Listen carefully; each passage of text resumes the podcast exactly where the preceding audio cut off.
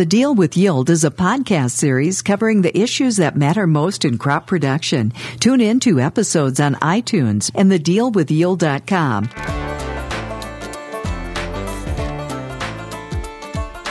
Welcome to the Deal with Yield with our host Joel Wipperfurth, Director of E-Business for Winfield United, and Jon Zuk, agronomist for Winfield United. John, how was the harvest this year in your area of southern Minnesota? Well, Linda, the harvest is still the harvest. So it started slow. Uh, right now, the weather picked up. Looks like we'll have a couple good weeks and back on time. But it was definitely challenging, and I would expect that we might have some issues going into 2019 based on some of the fall conditions that we've been seeing. What type of issues would we have in 2019 from what happened in 2018? So, probably the biggest thing in my mind, uh, just driving around, is seeing all the mud on the roads. And I kind of feel like a broken record here because it's like the third third fall in a row that I've been seeing a bunch of mud on the roads. But mud on the roads just means that we're getting into the field too wet. And when we're in too wet, most of the time we're having compaction issues. And a lot of times we forget that 80% of the compaction that you can compact that soil is going to occur on that first pass. And when we have moist soil conditions, that's where the compaction can be the greatest. So I don't want to paint a whole picture here that uh, we're in a downward spiral because certainly with the way our soils can respond to compaction could be a lot of different things but we are setting ourselves up for maybe a little bit of a challenging spring in 2019 based on our fall conditions. All right, Jon, you've been in the combine. What's the low? What's the high? What's the highest yield that you've seen for at least three seconds on the combine? Well, I'm not that great of a combine driver, Joel, so I might have jerked the hydrostat a little bit. Probably like like 389 389 did you yep. get cab corn when you did that? No cab corn. I just got done filling. That is the worst sound in the world of the little twinkling corn kernels dancing on the top of the cab. Yep and when you hear that it's important not to just stop right away because that's when the cab corn happens. You just slowly ease up and you just get a little tinkle enough where you could probably get up on top and brush it off before anybody sees it. Yeah there's always this saying of uh, those who haven't uh, ever made a mistake probably haven't done anything. Well, I hadn't made that mistake for a very long time up until about two years ago, and I wound up combining corn for a, a common friend of ours. And sure enough, I thought I could make it. I had 10 feet left. And as soon as I heard that first little trickle of corn, I panicked and I jerked the hydrostat backwards rookie mistake. Yep, you had a full load.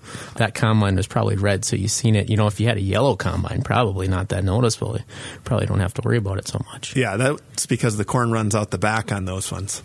All right, Jon, yield for 2018, we're kind of getting in the books out here. The soybean crop, western Minnesota, a little bit wetter early, eastern Minnesota, we got in. What were soybean yields? So, for here and around the area, I mean, soybean yields are super variable. I'd say 45 to 75. I heard some 80s on some fields pretty few and far between on the higher yields, but really averages I think are coming in low 60s to high 50s is where most of those averages, and that gives and takes away. I mean, as we went east, we had some good moisture, but with good moisture comes white mold. And as we went west with good moisture, guess what? Comes SDS or IDC, all those sorts of things. So we had some challenging years, but we had good moisture and it held our average up there to pretty reasonable, you know, 60 bushel, uh, low 60s. You know, so SDS, I think we've heard this disease for at least the last five, six years, sudden death syndrome. The first three years, it just kind of wound up being on headlands, compacted areas, maybe a few drowned out spots on the end or areas that hold water. Are you seeing that expand? Are you seeing SDS across wider strips of fields? Yeah, so I think that changes by season, but certainly this year, definitely wider strips on fields. We've got to remember though that SDS is a combination of four things that really have to happen. It's cold soil conditions, it's wet soil conditions, it's fusarium in the soil, and it's a pathway of infection. And you have to have all four of those things come together at the right time for that infection. Typically, that's where we see it in those stressed out areas, you know, on the headlands or the drives, whatever it might be. But this year, because we were so cold and so wet for so long, we probably got a little bit more infection of that fusarium. The other thing that we have to remember is fusarium. That one is cool in wet conditions. And like I said already, we had cool and wet conditions. So the amplification of that fusarium is probably greater. So by having that disease presence in the field, we're also probably more prone of getting, you know, more spread out. You know, you, you, mentioned fusarium in the soil. One of the things I'm really excited about, I've been working with our lab group down at uh, Solum in Iowa, and they've been starting to pull out some DNA out of the soil. I'm, I'm optimistic that someday, along with my chemical properties that I'd get from my soil, you know, pH, uh, phosphorus, potassium, that I'll also be able to get some components like fusarium, whether or not I've got a high incidence of that or a, a high pressure of that. So now that I've know you that you've been working with the Solum Group, can I send soil through you to make them tested for me? well, you probably can't. We can't probably test at Solum for Fusarium just yet, but they've certainly got a different process than the traditional grind and dry or dry and grind process that the lab uses. And I think you know a little bit about this from the wet potassium test. You've actually done some side by side analysis, or at least you know would have a qualified opinion. Wet K test, dry K test. If I'm looking looking at my potassium numbers and my soil test, which test should I be using? Wait a minute here. Did you just switch the conversation from disease to fertility on me? Well, you know, I know that they're somehow related. I don't know that the science can necessarily unravel how they're related right now, but certainly, you know, if I've got low testing potassium, it's not available in the soil, it certainly makes my plants more susceptible to diseases, right? Yes, so potassium is definitely a, a, health benefit there. So there is a relationship, Joel. I'll give you credit for that.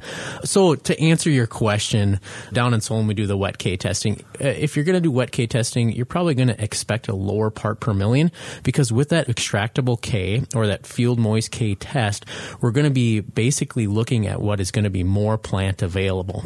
With the dry and grind method, a lot of times we're releasing potassium that may be or may not be plant available. So there's some a little bit more variance in that testing. So through that process, we can run that soil through that laboratory. It's a, a less aggressive process, and that gives us the opportunity then to test DNA and things like that. The complication here is when we start testing DNA in the soil, is we're looking at the soil flora and fauna. We have bacteria and we have fungi. Well, the way you extract DNA from bacteria and fungi is totally different, and that's the complication. So, trying to streamline that extraction process is potentially one of the hard parts of actually extracting that DNA and looking at it. Once we get DNA, heck, anybody can set up a qPCR machine in their garage and run the DNA through. It's the getting the DNA portion that's probably the hard part. I'm not sure everybody's going to have a qualitative PCR. P, what's the P? polymerase? Chain reaction, chain polymerase chain reaction. That's right. That's, I'm, I'm sure glad we have a, a, molecular biologist on the show to be able to help us understand these things. So, Bio, biochemist. Biochemist. Okay. So, all right, I can't extract DNA from my soil sample just yet, but it's fall. We're headed into winter. I should be taking soil samples still, right? Yeah, so certainly should be taking soil samples, and and I mean you're kind of leading into a great point here. Is looking at fertility and measuring that soil is going to be the first place to start in making your plan for 2019 or for the next growing season. And really, what it boils down to, and and me as an agronomist now, I, I don't have as many years under my belt as others do, but I'm coming to the realization is a lot of times we've been treating soil fertility as we got to build, build, build, and we got to use that soil sample as it comes back as a readout to then try to get higher.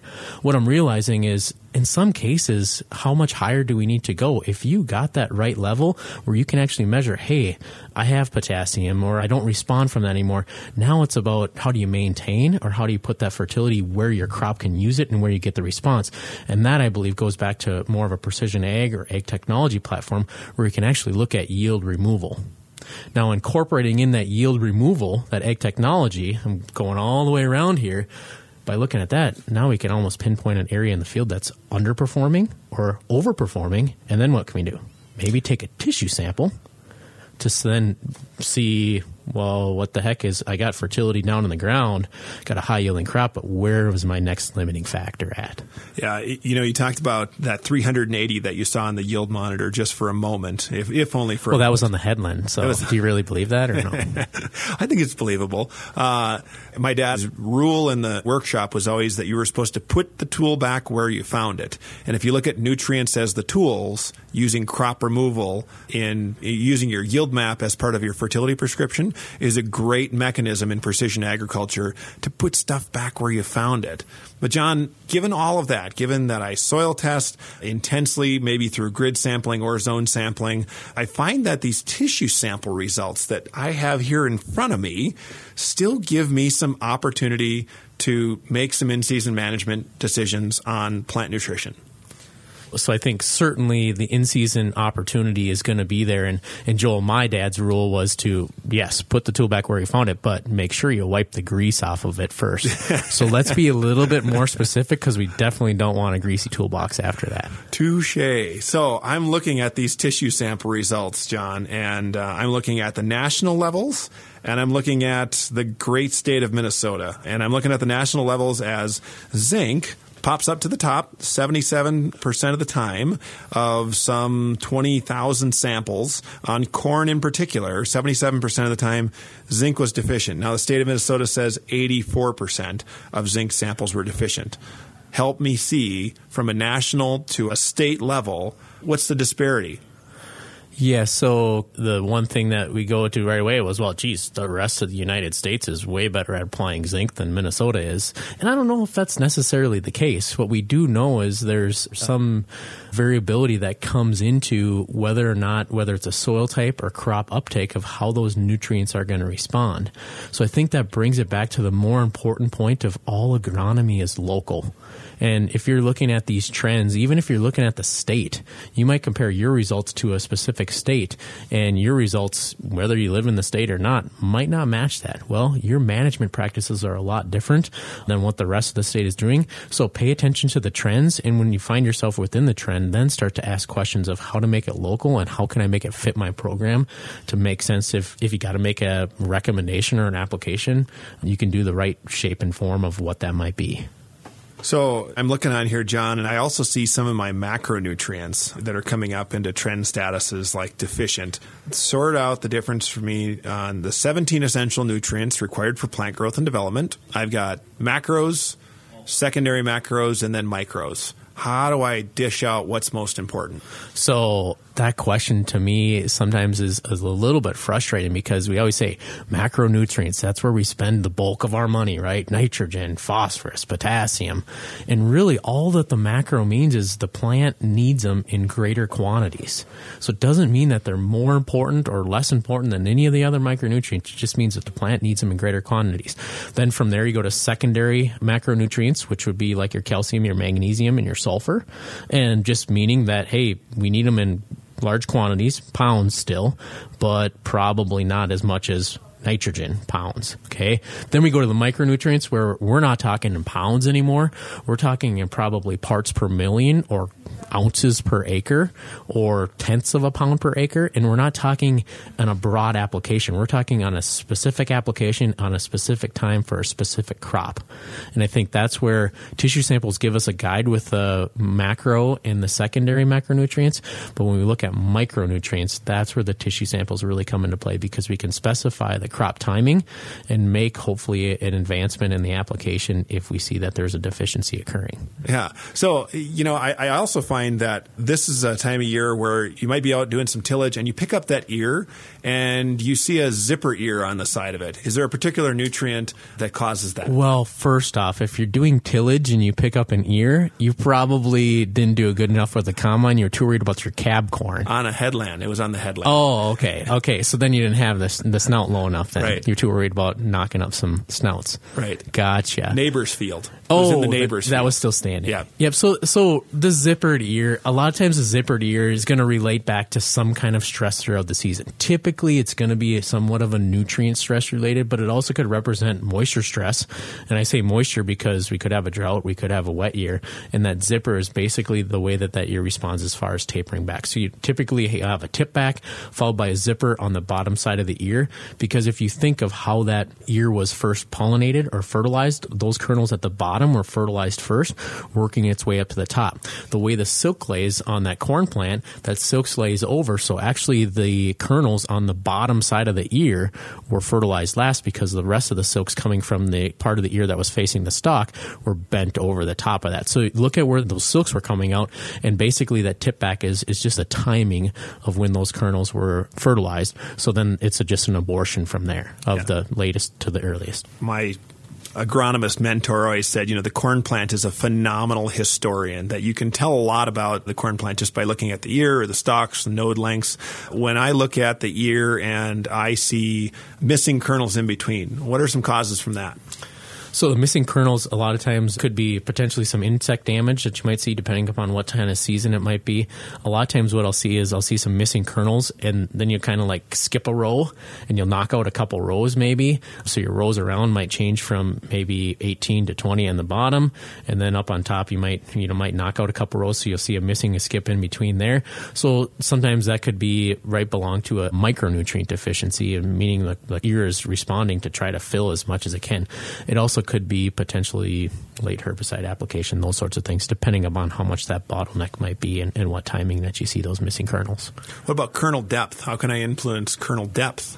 That's a really deep question because I think that's the thing we chase around because we're getting to the point now where how could I possibly get a bigger ear? I got 22 around and 40 plus long and I'm still stuck at my 240 bushel mark. Well, Mr. Farmer, let me say here, 240 bushel five years ago was like thinking we weren't going to probably, I mean, we'd be living the high life. Yeah, yeah, unload halfway down the yeah, field. now it's a now all of a sudden it's it's how do we get more? And so I think that's what we've been thinking about a lot is how do we challenge ourselves to maybe it's more kernels on one hand, but maybe it's bigger test weight or more kernel depth on the other hand. And I think that goes along with grain fill. And so with grain fill come very important micronutrients, but then other topics like plant health. So fungicide application, making sure you're taking care of the insects, and probably the biggest part that we're missing in my mind is the trait on corn. So late season root growth. If we have some late season insect feeding, our corn rootworm like to do that on us. Sometimes that does affect grain fill. So and we might not see it in standability, we might not see it in yield, but that kernel depth might be affected that way too. So last but not least, and this is probably the easiest one to see, but the tip of the ear whether or not those kernels are yellow and pollinated and filled out, is there a particular nutrient that might be interacting with the tip of the ear? Maybe nitrogen. Uh, so what the tip of the ear would show me is if they're pollinated in yellow and then they've shriveled up, it means that some nutrient deficiency, probably nitrogen at that point because most of our other nutrients are taken up to that point. Some nutrient deficiency, probably nitrogen, happened after tassel, after pollination. Now, if they're not yellow and they're shriveled up and it's just uh, they're more of a white greener color, probably didn't pollinate in the first place. So that means that that tissue deficiency occurred before pollination pollination. So that'd be going back to your historian comment of, well, when did it happen? I think, again, to figure out which nutrient deficiency it might be, you're going to have to take a tissue sample or a, a post stalk nitrate or fall soil, whatever it might be, to try to be the detective there to figure out which one it might be. So, Jon, I'm looking at all these averages, and uh, I know I work with some growers that have been tissue sampling for a couple years, and they kind of see this this similar trend. I know in field forecasting tool, we've been using the tissue sample to calibrate in season the nitrogen and potassium levels in the plant.